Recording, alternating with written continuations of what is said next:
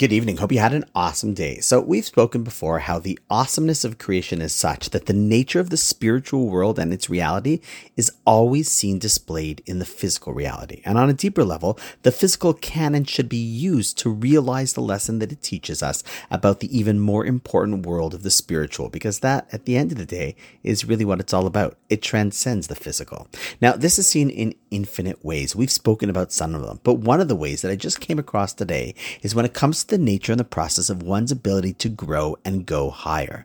And that is as such. See, we're often told in life that our lows are actually our greatest opportunity for growth, where that can emerge from. And thus, one should never give up when they're feeling down, but rather, if they use that down properly, it can launch them into a greater height of being and achievement than they've ever experienced before.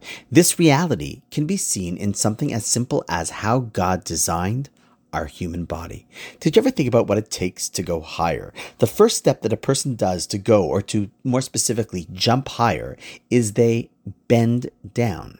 Now, our physical being was designed in such a way that in order to go high, you have to bend low. And in fact, the lower you bend your knees, the higher you are able to propel yourself up. This isn't just coincidence or the way that we accidentally were created or amoebas bounced into each other. Rather, the rule of spiritual nature is that to go up, you will have to go down. Why that's the case, we can discuss another time. There are very deep reasons for that. However, in any case, someone who has the ability to go up will always have to start by going down. And in case someone says to themselves, well, that's stupid, why would that have to be the way that it is?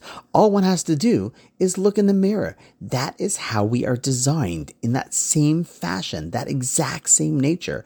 To jump up, one has to go down. It is true in body and it's not only true, but also infinitely more important to remember as a reality that is true with our soul and our existence. In fact, as a small yet connected tangent, that's also why in Judaism the night precedes the day. The secular world sees the day as the start and the night as the end. In Judaism, the night is the start. It reflects challenge and darkness, but from that we emerge into the light and our day.